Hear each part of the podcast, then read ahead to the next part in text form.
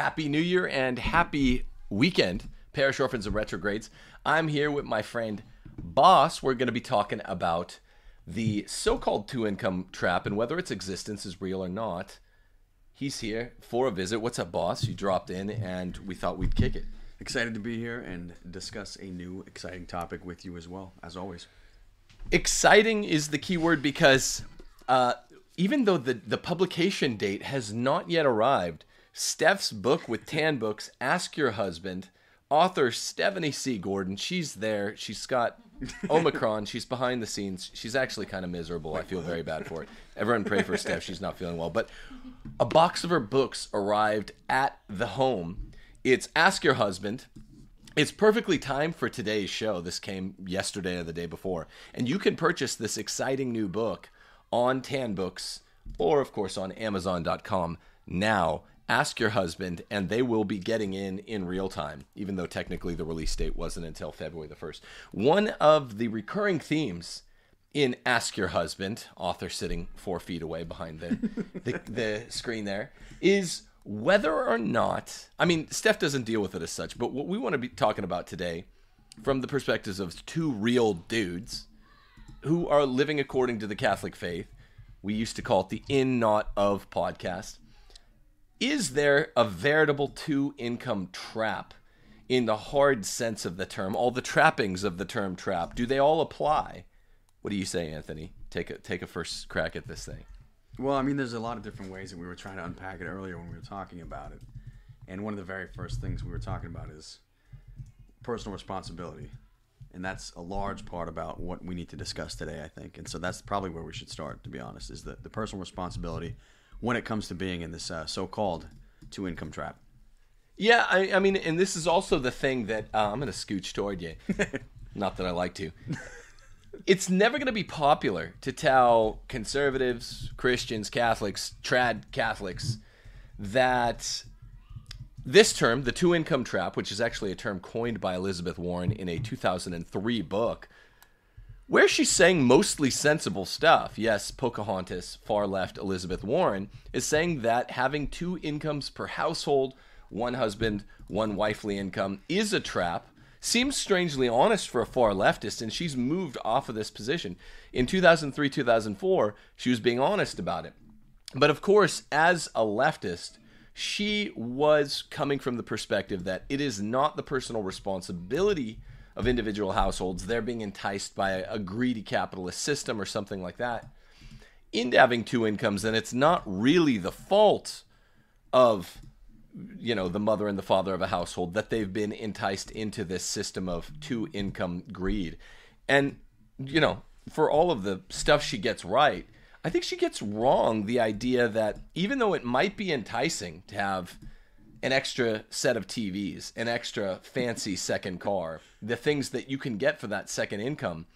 I don't think, veritably speaking, there's. Uh, we speak about an, uh, the the personal responsibility entailed by getting a second income in the appropriate way, which would correspond with the idea of it being a trap, where it actually takes your free will and your your free agency away from you, mm-hmm. as one that trades all of the the good things you trade to get that extra money in and buy a second income. So I, I think personal responsibility is never the sure path to being popular, but we're gonna we're gonna dialogue it as honestly as we can here today. It's anything else in life that requires growth and change. It's not comfortable, and it's uh, it's to be a, a, tough go of it, no matter how it is. And so, especially when it comes to something like going against the grain of everything in society or anywhere else, your your own family, a lot of times your friends and whoever it is, it's going to be very difficult, very uncomfortable, and you have to retrain yourself and you have to relearn things a lot of times. So yeah, that's just natural, I would say, for for anything, whether it's a career for yourself as the man leading the family or the wife trying to uh, throw off the chains of feminism, as I would say, uh, you know, whatever it is. Yeah, never, never comfortable. When you talk to like traditionalists, I just mean not even in the specifically Catholic sense, but right. those who harken back to tradition they all pretty much monolithically acknowledge that having one income is is a good thing. They'll call it ideal, right? Mm-hmm. They'll say that's the ideal. I acknowledge this. I'm talking Protestants, even secular conservatives raising families. Mm-hmm. Definitely Catholics. It's more codified in our tradition, as Steph talks about at great length in Ask Your Husband. I think the the third, it's the fourth chapter, substantiates the Catholic tradition, which says, look, you need one household income. Two household incomes is actually ultra vires. You're not allowed to do it. It's horrible. Even the 20th century popes that we associate by and large with some amount of modernism, including Pope John Paul II, says this is an abhorrent evil to take on a second household income. So most conservatives are at a place where they'll say, yeah, it's aspirational, it's ideal to operate on one household income. But the story is what that it's it's um, it's an ultra vires outmoded model that doesn't work for anyone. And and this is I guess what we're calling BS on today, right? Did you this model works for your family? How does it work? Well, uh, that's the thing is, is we were talking about how it works for people and why. And you know, everybody thinks you have to have a six-figure income to raise a family. If you're gonna have five, six kids, you know, whatever God's willing to bless you with. Uh, again, let's take off the the hat of like all the special circumstance situations. We understand like single women working. Okay, that makes sense. Uh, young couple when they're first married, if a woman's working, whatever. Okay, let's. We're not talking about that. We're not talking about woman who's barren. Okay, we're talking about the ideal situation again is yeah you have to you have to realize that not everything that you're told is supposed to be natural is natural okay so in our society two incomes six figures if it's one you know two cars or three cars uh, a vacation home a boat uh, whatever it is you know a yearly vacation even if it's going to be something big like going to disneyland or wherever it is big travel and things that's not always normal it's sold to us continually as a normal thing what's normal is having the uh, proper mindset of living in your means, right? That's that's the number one thing is you have to live within your means, and do that properly where you're taking care of your family. So the single income where the mothers can be at home with the family, instilling your values in your children.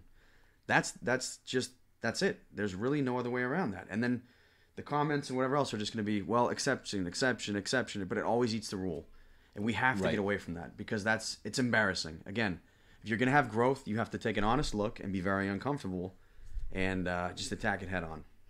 So what you're saying is But it's doable. But what you were asking, it's doable. Of course. But you have to retrain your brain to live within your means. Of course. that's, I'll- the first thing. I want to recapitulate some of the really good stuff you're saying because when we say, look, ostensibly a yearly vacation, even a, a humble destination, that's not a guarantee. That might be something you trade in order to, if you need to, have a one household income. Right. A second car. Mm-hmm. This is something that was pitched like during b- between Eisenhower and Reagan as a new standard for American conservatism. Right. Having a second car, having a second car, let me let me say this clearly to people, is a luxury, not a necessity. If you have one household income and let's say the mom is staying at home during the day with the kids, uh, and let's say homeschooling the kids, then that family can get away with having only one car. It's going to have to be a bigger car, assuming that you're having a, a, a bigger family. The man can take the bigger car to work, and then on the weekends you can go and do your shoppings. I spoke about this with Elliott Hulse. That's what my family does because it's more pleasant to go to the grocery store altogether. Uh, You can work it out according to your druthers, but the point is, even a second car gets cat Anthony, you're big on this. Gets categorized as a need when it's really a luxury or a want. Absolutely. And that, stick that in the pile. What else? No, Uh, uh, no, there's there's a lot more that goes with that though. That just there there are categories we have in our minds that are needs that just are not, and we've just been brought up that way because of we'll blame capitalism, right? we We're joking about it. It's it's the capitalist society, man. It's whatever for whatever reason, your own family, uh, what you've been growing up around and seen on TV, whatever the case may be. You have to get away from that. So a second vehicle is a big one. A yearly vacation is a big one. Um, I, I can't even think of a lot of things like a, a, a home larger than you need. yeah, huge, a huge, large home, a, a home larger than I don't know, 16, 1800 square feet, whatever. That's a, a luxury, Right. Right. Absolutely. All of the creature comforts, having television at all. Which I'm I'm not one of these people that's constant, especially among trads, that's always beating up on TV. Yeah. But having a television with some regular streaming service or cable, having multiple TVs, having game consoles, all that stuff is cool. I'm I'm not against it at all. But if your back is to the wall, then what do you do? You pare everything down and you say, look, what we need to do, because maybe I'll be more successful in five or 10 years, and I'll be at a place where we can have the one income, which right. is the first priority, and then start piling some of these creature comforts on top of it. Yeah. But until I have that, uh, until that's a reality, what I really need to do is just have my back to the wall and and focus on the single income lifestyle, which is very eminently doable. We might not have the vacation, we might not have the car. And really, what's happened, I, I don't think it's the the, the corporations. I, I agree. The corporations with LGBT and transsexualism and all the good stuff.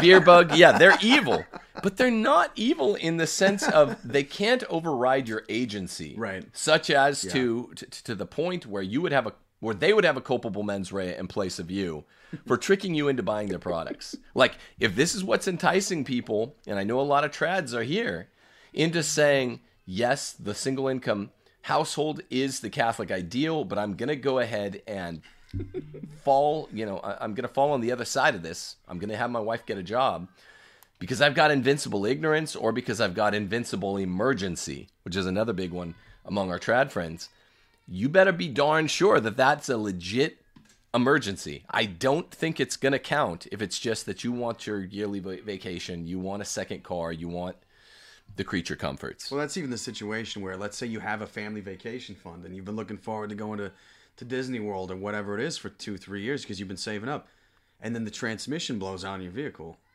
You can get a second job to try to replace that. You can take out a loan. You can, or you can realistically say, like, hey, life happens and we got to figure this out. Maybe you don't take the vacation so you can fix the transmission. But you have to be responsible either way. And some people, their solution would be like, well, it's just temporary. I'll get another job or I'll just get another credit card or I'll just, you know, you, you can't do those types of things. You just have to be more responsible about it. And I guess this turned into like a Dave Ramsey session or something. But, but really, though, I just, I think a lot of things, money isn't talked about a lot. It's really not uh, an emphasis I've seen from a lot of people that I know when we were growing up, anyways, I, it was never emphasized to me. Um, but yeah, I mean, that's we have a responsibility to teach to our children too, because we have to remember all the behaviors we have, we're modeling for our children. So when they see their mother go out and get a job because they want a second vehicle, when all they're able to do with the, the second income is just pay for the vehicle because it's brand new and it's like a thousand dollar a month payments, what's the point of that? So you can drive to and from a job? Right. What, what's the point? Of, what's the second vehicle for then? The, the second income with it's most crazy. of the families it's that crazy. fall for this trap. I want to go through whether or not it's a veritable trap. We'll go through all of the the characteristics of being an actual trap in a second, but usually with the second income and is in two income households, you end up paying for the job. The the child care takes 50 to 60% of the average second income. It yeah. eats it right through. That's got to be with just like one or two kids too. Right, that's not it, talking like three, four, five kids. Three, four, five kids. It's got to go up. Right. It, it just yeah. has to go up. But right. the, but also the kids, even though there are more kids, mm-hmm. they, they tend to be older, and sure. so once they're in you know five, six years old, they're just they're they're farming them out to schools in in most cases. Right. So, yeah. Then they're going to the public but school. there's the second car cost, which I really it's important to push that second car into a luxury or a creature comfort, mm-hmm. not in the realm of necessity, because it's not as we've already said, necessary for a one income household. But you're paying for the upkeep on the car, heightened car insurance, that's a little extra. The car itself, mm-hmm. of course, the gas. That's a lot. Between that and the child care, you are eating through almost all of the second income. And yeah, this the point of this show was not to be Dave Ramsey yeah. part two. We're gonna fix you. We're gonna yeah, but the point was to say, look, is this really a trap? And I, I want to talk about the characteristics that would be required for this analog to stand up. Mm-hmm. Uh, uh, you know, the, the, true characteristics of a true trap, if we're going to call it, if we're going to continue calling it that, because we use Elizabeth Warren's term. Yeah, we're all shocked that she said something 75% sensible, but I'm pointing out now the 25% of Elizabeth Warren's uh, analogy that is not actually sensible. First, before we do that, I want to remind you that Ask Your Husband is now out. You can buy this on Tan Books or Amazon. Ask Your Husband. We got a big box of these books, and it is such a good book. I was rereading the first two chapters the first night we got it. Steph did such an amazing job on this, and this book will piss off so many feminists, so, so many feminists, and I mean non-Catholic, you know, Protestant, secular conservatives, Catholic trads Yeah. who are badly infiltrated by feminism. I guess that's why we're doing this show today. People that don't think they're feminists will read this book and get mad because they realize that they're feminists. Probably Precisely. They're still hanging on to it somewhere. Right, it's got its claws in somewhere, and this, you know, I've I've run foul of this on Twitter recently, where I was at the end of the year 2021, I did a tweet which was standard fare, uh, kind of anti-feminism, and and feminism has its claws even into the Catholic traditionalists really badly, because in some ways it's easier to say, you know, I mean, blame everything on on the bishops, which I've I've done a lot of, blame a lot of bishops, and I don't make apologies for that. but it's easier to blame the bishops than to say, okay, we need to stop the feminism. This needs to start at home. We need to be a one income household, and the man needs to run the show, and everyone will be happier and healthier once we mm-hmm. do this. It's easier to say, oh, everything has to do with, you know, do you go to Latin Mass or the Novus Ordo? That that's not that's not the centerpiece of society. The centerpiece of society, the original sin came, start things started coming apart with household feminism. With it started with Adam and Eve. Okay, and Steph's book, Ask Your Husband, takes a, a very different approach to this.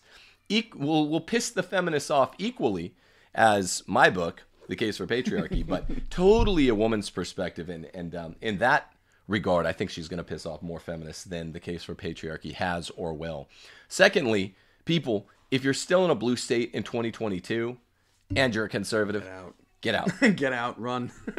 You have to do this fast. You have to do it fast. We don't know what's coming down the pike. You never know what new variant of beer bug is coming out and what the blue state governors are going to do with it. Go to realestateforlife.org and get from a blue state to a red state if it's at all in your power. I know some of you have to wait, but if it's at all in your power, get to a red state. Another thing is, in eight days, the next slew of Retrograde Classical Academy live courses begin. There's a Tolkien class taught by one of our great teachers. There's a Constitution class in, const- uh, in anticipation of Dobbs v. Jackson coming out at the end of the term, most important Supreme Court case in the history of America. Take the Intro to Constitution class with yours truly. And then there is a second uh, semester of Intro Latin also taken with yours truly. And we have now seven classes on register that can be taken for very cheap uh, pre recorded. So go to timothyjgordon.com and uh, click on the Retrograde Classical Academy courses. Also, remember to like, subscribe, click the bell, leave a comment. I like cookies is sufficient, or you can say something more substantial. Today, we're talking about whether or not the two income trap, a term coined by Elizabeth Warren, the lefty, Pocahontas. Pocahontas, whether whether it's a legitimate uh, parallel, what whether it's a, a legitimate analog that stands up for having a second household income. And here here's the thing: look, for a trap to be a bona fide trap, it's got to be uh, a place where you land or you step without culpability, right? Aristotle in book four of the Nicomachean Ethics talks about uh, like walking into a trap, the difference between falling in a trap and the differing levels of culpability by being a, a drunk man who gets himself into trouble. There's less culpability when you step in a, trap, a covered trap because you're not, you legitimately did not and should not necessarily have had constructive knowledge that it was there. So, first off, can a two income trap be considered a trap from the perspective of how you get there? I, I'm not so sure I'm willing to extend the analogy. I have what to, do you say? I have to go back. I keep laughing. This is terrible. Like you're talking, I'm giggling like a schoolgirl. Yeah, you really are. Yeah, there's a there's a scene, and uh, I'm gonna just keep using references that I know, but it's like James Woods in Family Guy is led into the home, and there's like pieces of candy leading up this. Do you know what I'm talking about? You familiar with this clip? He's, I don't think I know this clip." candy.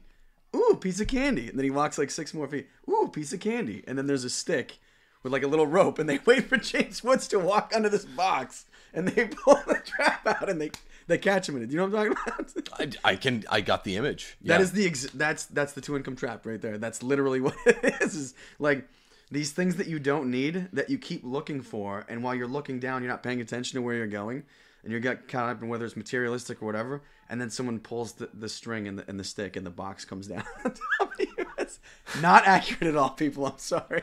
but use that analogy, right? Like, think of the kind of trap that like Bengal tiger hunters, I don't know, Sig- Siegfried and Roy must have used to get their tigers in the woods. Like, if it's a fully covered ground, jungle floor, right, mm-hmm. and and you do it competently, you build the this. trap out, and they fall down. A tiger falls down, and it's a totally covered floor. That is literally That's an actual trap. it's a natural trap legit because there's no way that the indicia should have indicated to the Bengal tiger Right. that Siegfried and Roy will be waiting hungrily at the bottom of the trap. Unless the tiger is drunk. unless the tiger. Then it doesn't count because then he's yeah. But if you're if you're following little um I don't know honey trap types of indicia like uh, Right. you know a candy, that's not normal, right? Those aren't the normal circumstances, and this is what uh, this is what we call at law an attractive nuisance.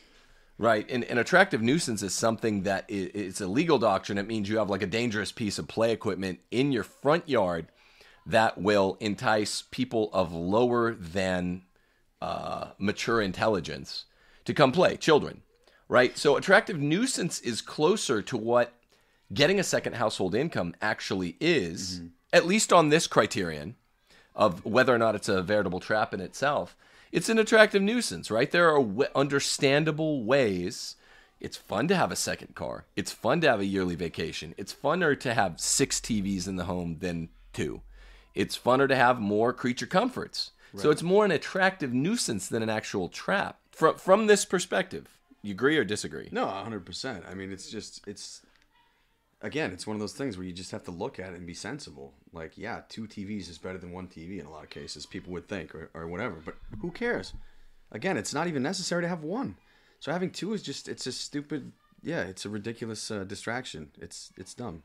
Important is the caveat that attractive nuisance is a legal fiction that we roll out only for, for children, Right, right? yeah. I, you could sue me if I have a big, fun looking teeter totter in my front yard that's really rusty and will fall off of its hinges.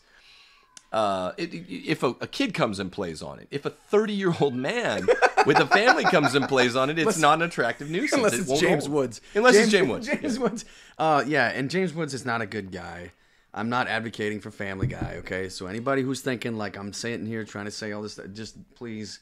It was just a, a joke about a show that I've seen. Somebody's getting upset somewhere, I know. But yeah, no, you're absolutely right. Just an image. Just, Just an, an image, image, people. Just an using it for a teaching purpose is all we're doing. here. rules for retrogrades. Remember, we, there's a difference between purity spiraling and just saying, Right. "Hey, like I'm, I made, an, I adverted to a, a silly TV show that probably has a lot, that definitely has a lot of toxic stuff in it." Oh, absolutely. So here's the second way that a trap, a, a, a bona fide trap, traps. Mm-hmm. Once you once you step there, you can't get out. Right. So we before we apprised whether or not the two income trap qualifies as a veritable trap.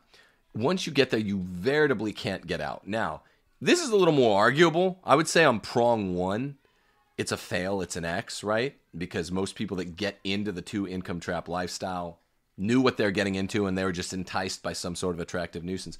Prong two, you have a little bit more of a case here. And I think I know what Anthony would say. I, I'll take a guess. You would say, well, personal agency, sacrifice, making a tough decision, squeezing, tightening the belt a little bit should still keep this from being considered a true trap from the perspective of are you like you know trapped there mm-hmm. once you're there?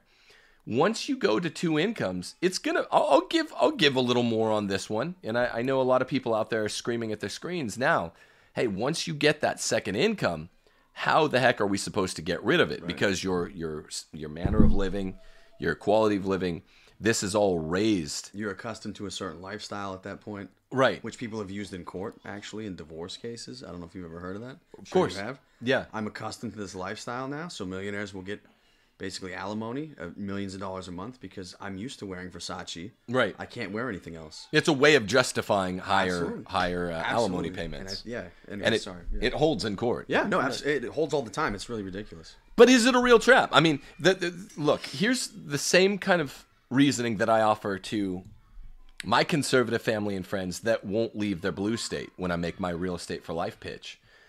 I tell them about this movie called Greenland with Gerard Butler that came out in 2020 or 2021. it's just, unlike some of the sci-fi movies that came out in the late 20th century or early 21st century, this movie eerily feels like something that could happen after the beer bug. And as Gerard Butler, I think I've mentioned it on the show before. He's having a barbecue with some neighborhood friends. He gets a text at the grocery store and he's picking up some additional meats that, hey, you have a job that the government's interested in. This comet that everyone's been hearing about on the news, it's been lied about on the news. Well, they're saying it's going to be harmless and everyone's just taking a recreational interest in it. It's going to hit in two days. It's a it's a planet killer. There are only seven locations on planet Earth where people can shelter and be safe, one per continent.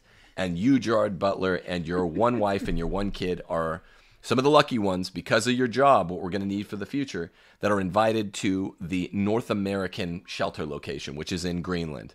And of course, the rest of the movie is Gerard Butler. It's a pretty good movie. Uh, I've never even heard of this film.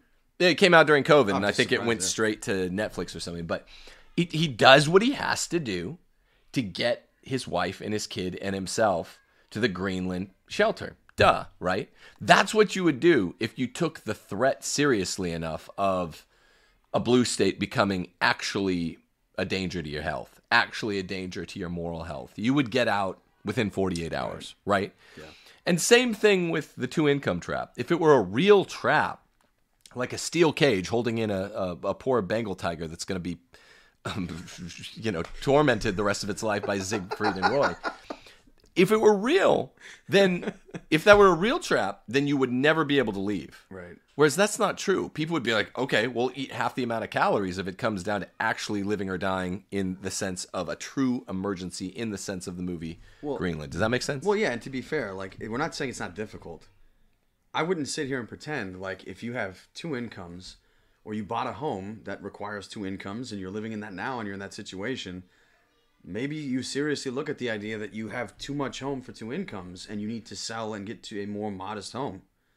Sure. Again, uh, that that's that's got to be very difficult. I've never had to do that, but I can imagine that would be very tough because you're changing your lifestyle, right? The way that you're accustomed to living. So no one's saying it's not difficult, extremely difficult, or even we'll take a plan six six months, a year, a year and a half, whatever's eighteen. You know, eighteen months is a year and a half. Right? Anyways, whatever it is, it may take time. Really good at math, uh, but yeah, maybe you figure it out that way. That that could be the case. So we're not saying that really difficult isn't possible. We're just saying it's not an actual trap and that you cannot get out of it. Right, really I- difficult I mean- does not equal impossible. That's all we're saying. We're not saying it really difficult equals fun Right. or No. facile. No. It's not perfectly fun or facile. It's gonna be hard. And I know, like, look, I know as a business model for this show, and I know you know because we talk about this a lot behind the scenes. yeah. I whereas a lot of podcasters and YouTubers are out here throwing red meat to their audience every show, telling you what you want to hear. Right. Um, some um, everyone's engaged in this. Some um, sometimes sh- shows are just funner to do, and you get to tell people things that'll be comfortable for them. Hating on the bad bishops is always red meat because it's always true and it's always comfortable to hear. Oh, it's someone else's fault. It's actually their fault. We're not just lying when we Catholic uh, uh, podcasterati when we're the ones up here telling you that. It's fun, but it's red meat. This is one of those instances where, when we had the idea to talk about this today on how to live in the world and not of the world, we, it's not going to be popular. It's far more popular to say borderline feminist things, even in the trad world, right? To say, give you borderline feminist uh, excuses for why, even though the Catholic bimillennial magisterial tradition requires a one income household, well, that, that all changed in the in the 20th century. But That- John Paul II's letter to women, Tim. Even John Paul John Paul's letter says it's an evil, though. I know. I'm just saying that's the first example people will say. That's what they'll say. they probably But- haven't read the letter, but No.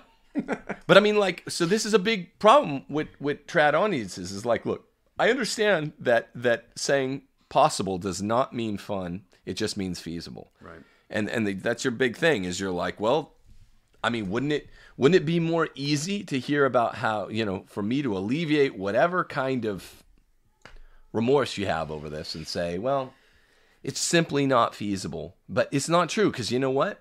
I, I, I my seventh kid is on the way, and now I, I have a different kind of way of making money than most people. Mm-hmm. So I, I understand that. But I was in the most expensive state, California, a single income, a school teacher, right? But before I ever started doing this three years back, a single income in the most expensive state, decent decent pay from a school, but that's one income and it's still school teachers' pay. Mm-hmm. And we were doing it with five of the seven kids that we now have. Mm-hmm. You do it, you know, under, I was well under a hundred thousand. Yeah. It's doable. That's what we're telling you. If you make the cutbacks, it's doable. I, I'm not speaking for you, but I know it's, you're not. It's it's very doable, and the thing is, is like I'm happy to engage with people. Obviously, not in an online forum like this, but on Twitter or wherever. Or if you if you know me personally, or you know people who know me, please feel free to ask them. Like, this is it's very doable. You have to adjust to it, and it takes a lot longer to do things sometimes. Like to attain a nicer vehicle. You know, we didn't have a great vehicle for a long time, and then finally, after quite uh, a lot of effort and some pain and, and sacrifice, we were able to get like a really reliable type of vehicle and things. So you have to change the way you think about money, which is a whole other topic, yeah. and you have to be willing to sacrifice. And that's going to take work on your part and your spouse's part. And maybe if you've got sp- spoiled kids, kidding, but like if you have kids who aren't used to it, maybe they'll, they'll have a change too. Maybe they used to not share rooms and now they're gonna. Whatever the case is, I don't know. But again, it's It's it's just far better for the kids, by the Well, way, yeah. to share rooms. I- Absolutely. yeah. Yeah, but it's it's not that it's not doable. Again, if we're being actually honest with ourselves and each other, it's, it's it is doable. It's just very very uncomfortable, and it takes a lot of uh, come to Jesus moments on your part to be like, okay, I have to be just better, just li- living in a better way. Honestly, it, it really truly is a better way. Agreed. Um, Someone made a comment the other day. I, I don't read comments because sometimes, you know, a lot of times they're very, very good, faithful, nice, kindly listeners just saying thanks for doing what you do, and that that really is nice to hear.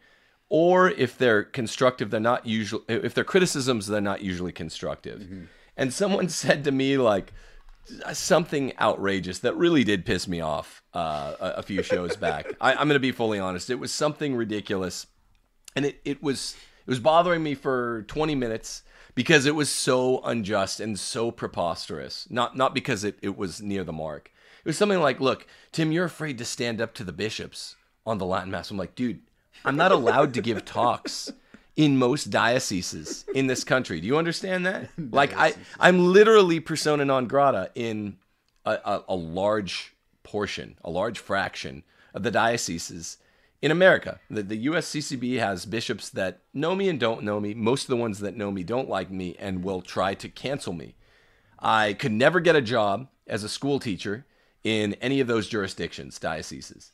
I have stuck my neck out on more issues than just this little narrow Latin Mass issue, which is important because I'm a TLM supporter, always have been, have been longer than than most of you guys out there, uh, have been for 13 years or whatever, and um, no longer than that, like 14, 15 years. And yet, I've stuck my neck out on things like uh, economics. I've stuck my neck out on the feminism issue. I've stuck my neck out. My my wife is writing feminism books in, in the capacity she's allowed to by by Holy Scripture, St. Paul. Women are allowed to instruct the other women. That's what this book by Steph is. Ask your husband. And she had your permission. And she had my permission. Yeah. Well, I mean, I mean, literally, she came to me and she's like, "Do you think this is a good idea? Your your publisher Tan wants me to do this." I've stuck my neck out in by, by defending, although it's it's people think it's a tortuous route. uh, The Leonine, this that is to say, Leo the Thirteenth, salutary connections between Catholicism and and early America. Early America. I've you know made a rule book attacking the radical left in 40 ways. If you don't think You're busy. that I'm yeah, I've been a busy You're a dude. busy guy. I've been a busy dude, outlawed in lots of outlawed in upper ed, outlawed from teaching lower ed. The bishops don't like me.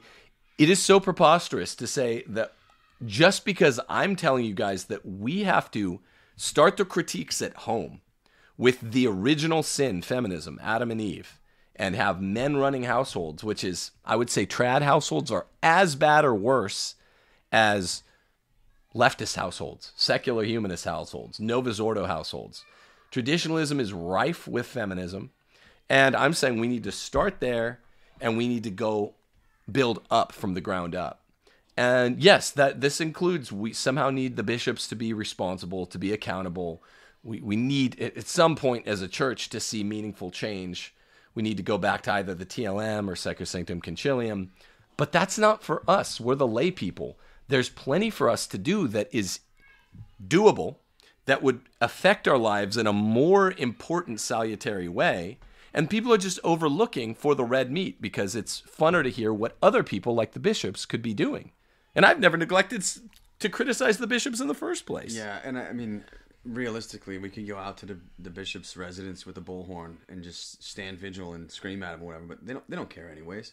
Right. It's like James Martin or whoever that you're going to speak. They're in their ways. They're not going to be changing.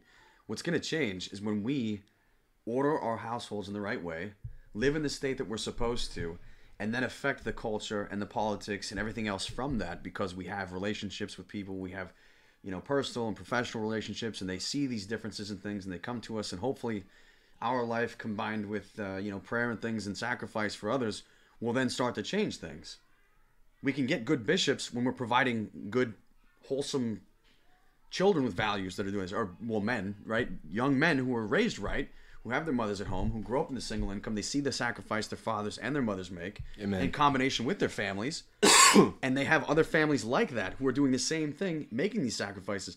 That's when the culture starts to change, right? It's going to take time. It's not an overnight thing. There's no magic bullet. There's none of that stuff. Silver bullet, magic potion, whatever. I don't even know what the right. I mean, right I would say is, the clo- uh, we could. I, I think I'm agreeing with you when I'm saying the closest thing to a magic bullet is actually reclaiming households one by one, meaning Yeah. each household That's is a change. household patriarchy. That would have such a huge effect on society, even a bigger effect than divorce. Is the households which don't suffer from divorce. Yeah. They're suffering from feminism. 99 out of 100 of them. And again, I'm talking to, to trads as much as secular people. Everybody can be guilty of that. It doesn't matter where it is. Right. The traddest of the trad houses, you know. Aristotle says men start revolutions for reasons related to their private lives. And I would say, look, when we're like, I've been talking about the TL, I help help to help to re, sort of refashion this new uptick in TLM attendance. I know it's a it's a beautiful thing. It's been there long before I was there, but on Taylor Marshall's channel, we were we were Taylor and I were a big reason that a lot of people in this younger generation started going to the TLM. Now it was there long before that show was. So I'm not claiming more than I'm claiming, but the point is, yes, that is liturgically important and will be a, a widely accepted thing when God's people have come back around to where they need to be. I, I will say that, that the liturgy needs to be where it's at, but it is not the whole story. It is not even close to the whole story. And it's easy to go start some revolution in some area that is not properly ours. And by so doing, neglect duties that we actually have that are far more central to our vocation, the laymen. Mm-hmm. As laymen, our vocation is getting ourselves, our wives, and our kids to heaven, and we do so by leading from the front. Too many laymen, too many traditionalist laymen are not leaders. And they're like, it's too late. I've been married 10 years, 15 years, 20 years. I can't turn it around. And what I say, what Steph says, what you say, what your wife says, mm-hmm. it's never too late. It's never too late. To to have male-led households that are harmonious, they're lovely. Ask your husband, and, and that's what Steph's new book is admonishing Catholic women to do. Ask your husband. Let me just read you the table of contents really quickly. Chapter one is called "The Basics: Do Whatever He Tells You." Uh, chapter That's gonna two. go over well. That's going to be popular, right? Already See, we're now this friends. is sticking your neck out, right? And this is this is my wife's book. This is sticking your neck out. Uh, chapter one: The Basics: colon Do whatever he tells you.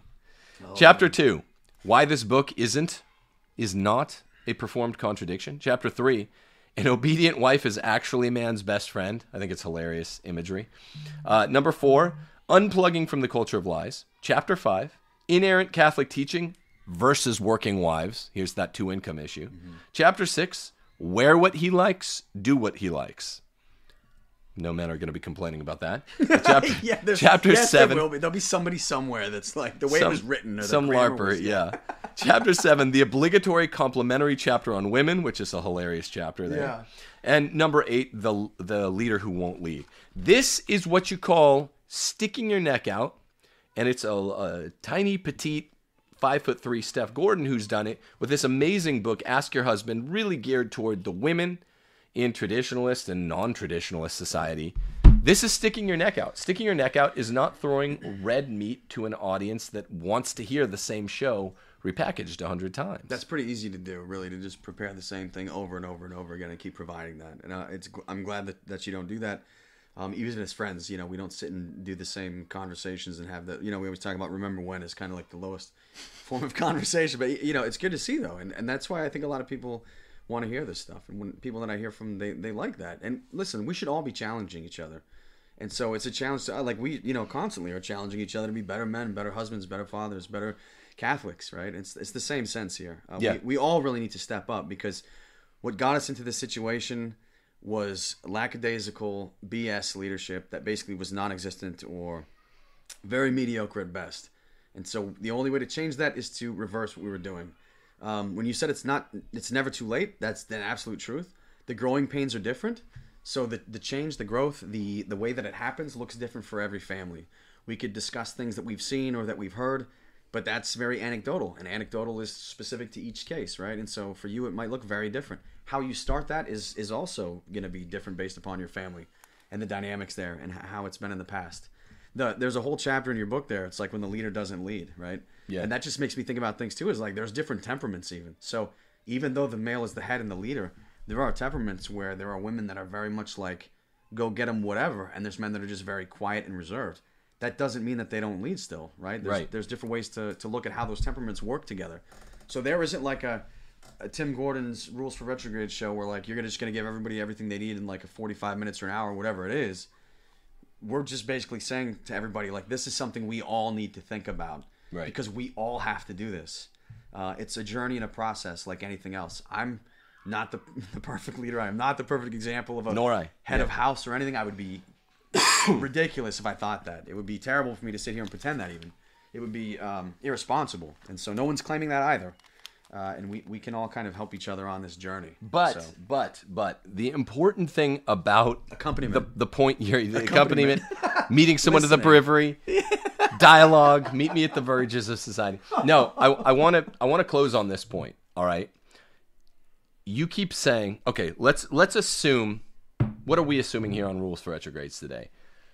Ninety nine percent of of households were overrun by intentionally or unintentionally wives who are acting at the behest of feminism, whether they knew it or not, whether Eve knew it or not. This is part of the original sin. And this is the main problem in society, probably even flushing out these high numbers we see uh, among LGB and T. Um, just a disorder, a fundamentally disordered view of manhood and womanhood that they're fungible. It's basically proto transgenderism, right? So most men, I get contacted a lot, and Steph gets contacted a lot with questions, pointers, people requesting tips, saying, "Look, my household has been this way for 10 years, 15 years, 20 years. What people what is very common when people seek my advice or Steph's advice, they want us, their little itch that they want scratched is for us to be like, "Oh, your household's been basically your wife run, feminist run for 15 or 20 years. Well, it's too late for you." You know you know how how and why they want that? Because that's the easy way out to be like, "Oh, no, there's a statute of limitations. If if you'd been married 3 years or under, then you could make this uncomfortable, healthy yet uncomfortable change." But oh, dude, if you've been married 15 years and your wife runs the household and that's just the culture of the household, then it's too late for you. Or if you're on the two income trap, it's just too late for you. See how we're, we care about your soul, we care about your vocation, we care about your marriage, and mm-hmm. we're not going to let you off the hook. Here's a perfect analogy. I, I used to do this, and my mom used to be the one that would remind me in late high school and even college. When you're like, I'm so behind studying for this midterm or final exam, I might as well just blow it off. And you'd say that and you're you're rationalizing right? Yeah i would literally do this. I would be like i'm i'm so behind i better just i better just call it right? Yeah. your best friends Phone it in. your best people in your corner will be like no uh, look you got 12 hours i'll brew you some coffee. You sit down you can your body can handle one night without sleep. It's not too late. And you're like damn it yes Yeah, know. that's what Not that's what you want to hear, though. that's not what you want to hear. you wanna hear. See, if you're being honest with yourself, you're kind of pissed at the person that's like, no, no, I'll, I'll brew that coffee. You stay up all night. Look, it's not too late. Even though ostensibly they're delivering the good news, and you Mm. might thank them later if you actually follow through, drink the coffee, stay up all night, get the A on the test. The You'll test. thank them later. Fail the test anyways. Fail the test anyway. That's that's just a worst case scenario. Then then you're really gonna hate them. But But you didn't do any worse. you would have failed anyway. right, you see what I mean though? Yeah. Like we're here to tell you, yeah. it's not too late for the the two income trap is not a veritable trap. Right. We're here to tell you, even in the culture of your family. Lots of trad Catholic families are kind of feminist, even if it's a one income household. And it's just the real power is is is the wife, which is really the diabolic trick. That's the the main way the devil always uses to destroy families and drive kids and parents away from the faith mm-hmm. is by having mothers be the priest prophet king of the household mothers be the real muscle.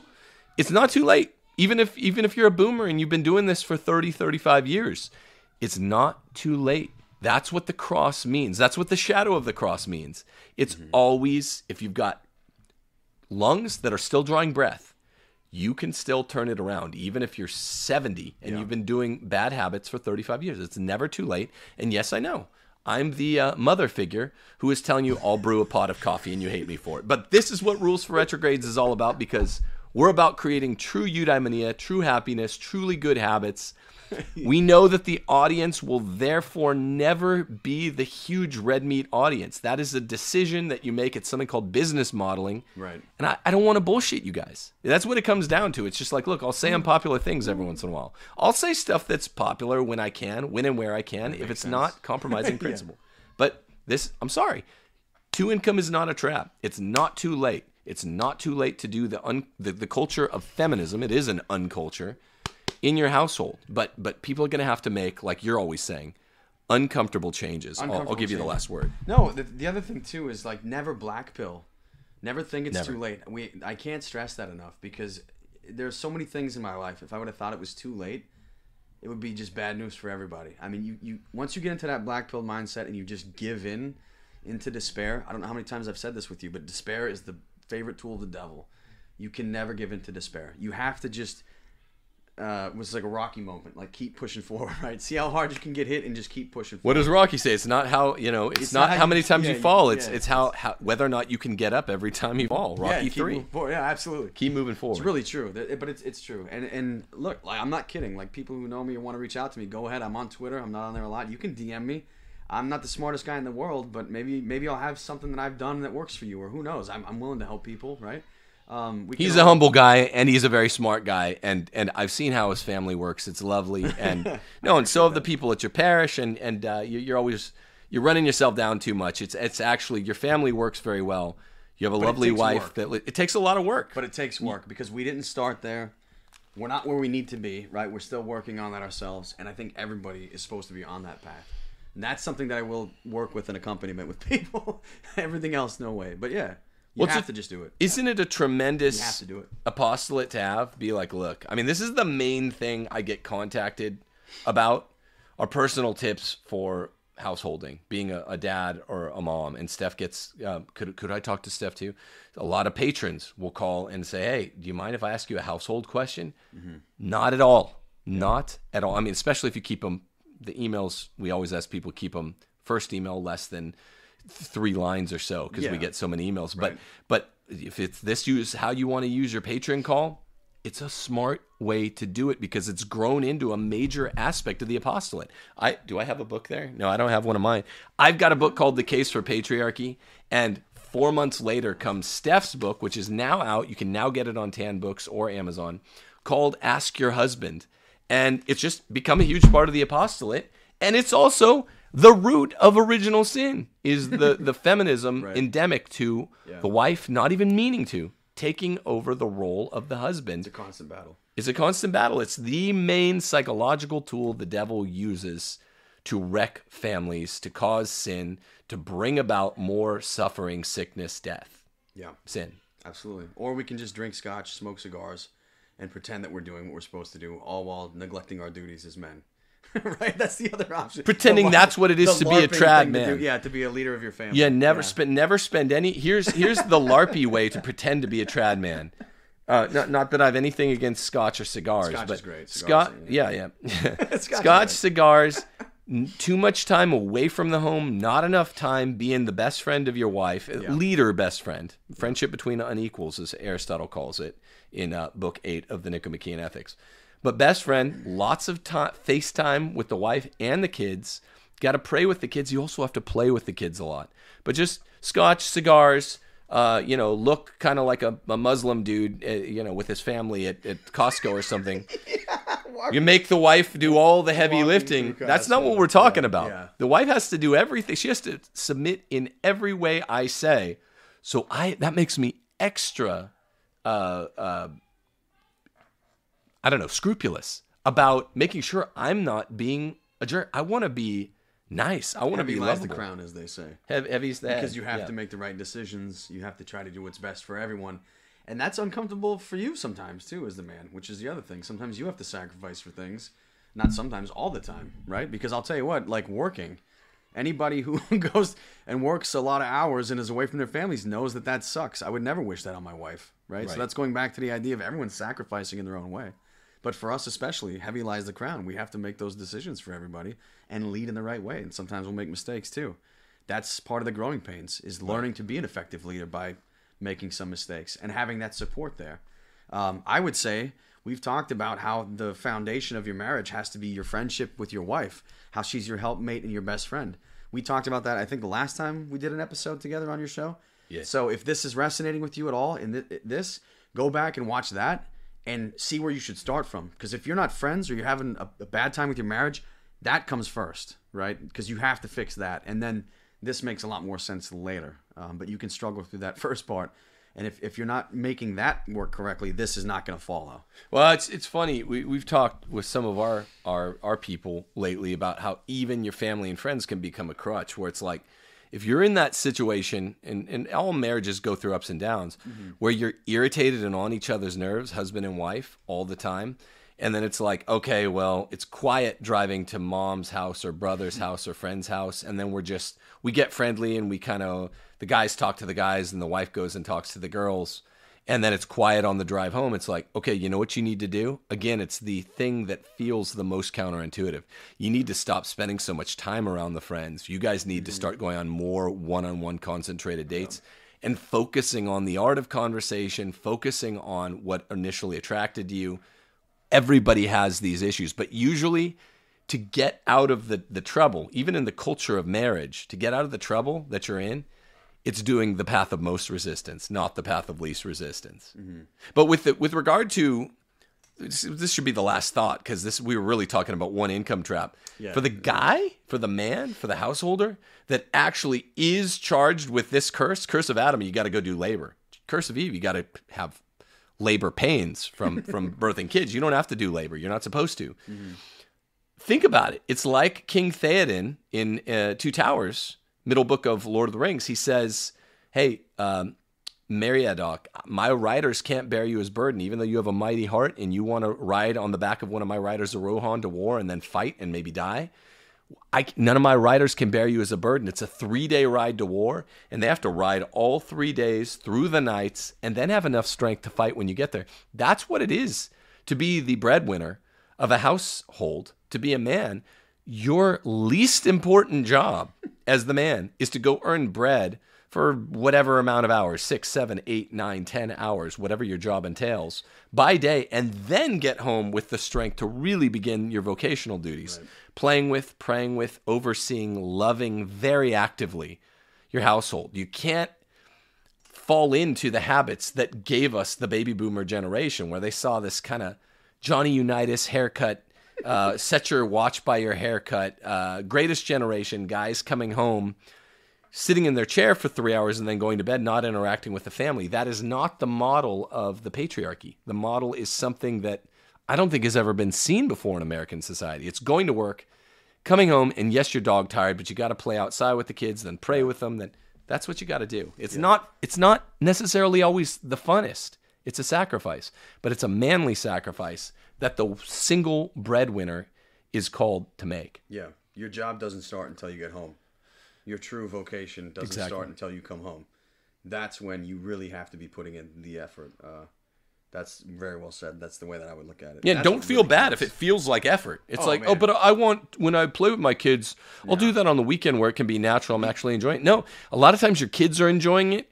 They're give you give them a piggyback ride. I'll go play hide and seek with them out front, and I'm like, That's where I draw the line. Hide and seek is forget it. No, I'm not doing that. it's a good game when you're rested.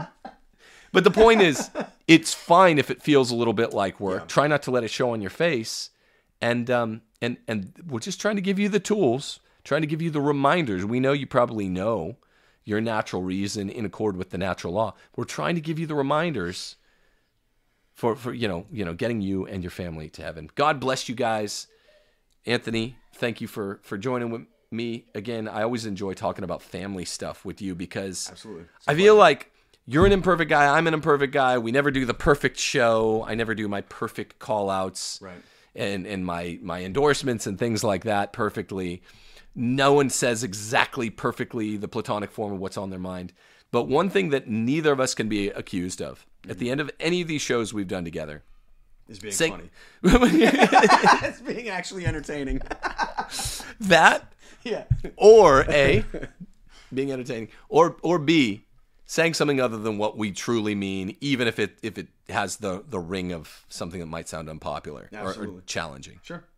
And and I know you you live it out, and I you, you know that this is I'm saying what I mean here. Yep. God bless you guys, people. Love your families, love your friends, particularly take care of your spouses.